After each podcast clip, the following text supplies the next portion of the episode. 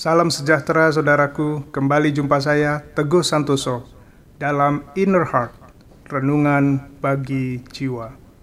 Melakukan hal kecil dengan kasih yang besar. Pandemi membuat pemerintah menerapkan PPKM dan hal itu mengakibatkan roda ekonomi melambat.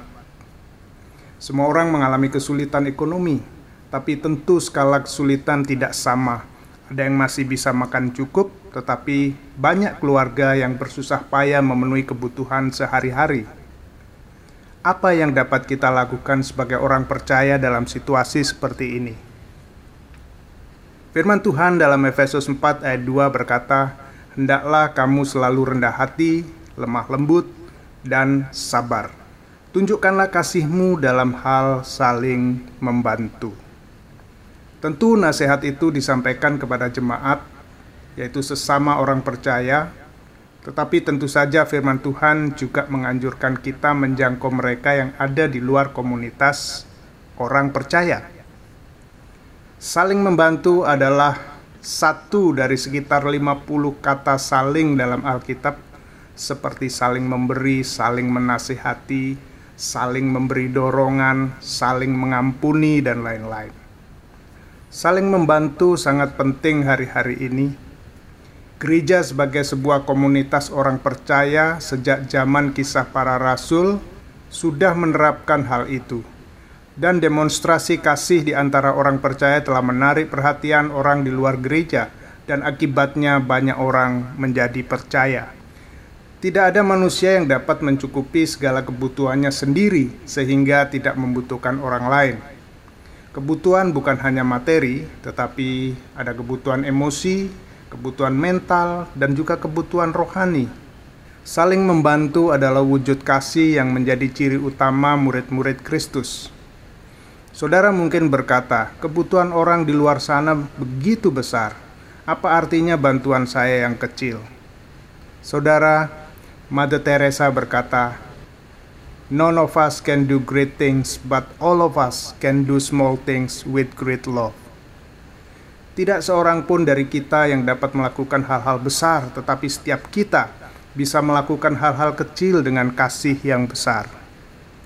Seorang rekan pelayanan kami, beliau dan keluarganya sangat murah hati.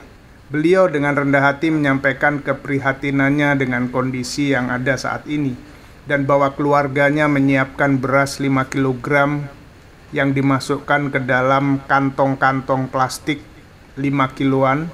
Setiap kali ada pengantar paket ke rumahnya, satu kantong plastik 5 kg beras diberikan kepada mereka. Saya bayangkan sehari bisa 20, 30, bahkan mungkin 40 kg diberikan kepada pengantar paket. Kebaikan seperti ini menular. Kami di rumah tentu tidak bisa memberi seperti beliau, tetapi kami bisa memberi 10.000 atau 20.000 rupiah kepada pengantar GoFood atau pengantar paket. Kami mencoba melakukan hal kecil seperti itu.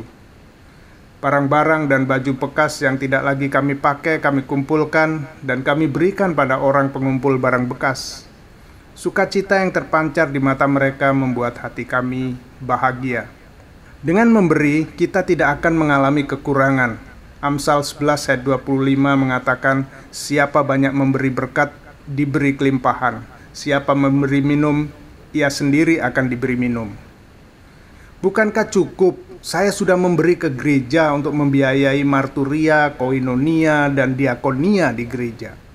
Ya, sebagai orang percaya kita wajib memberikan persembahan persepuluhan, persembahan syukur untuk pekerjaan Tuhan di gereja dan pekerjaan misi.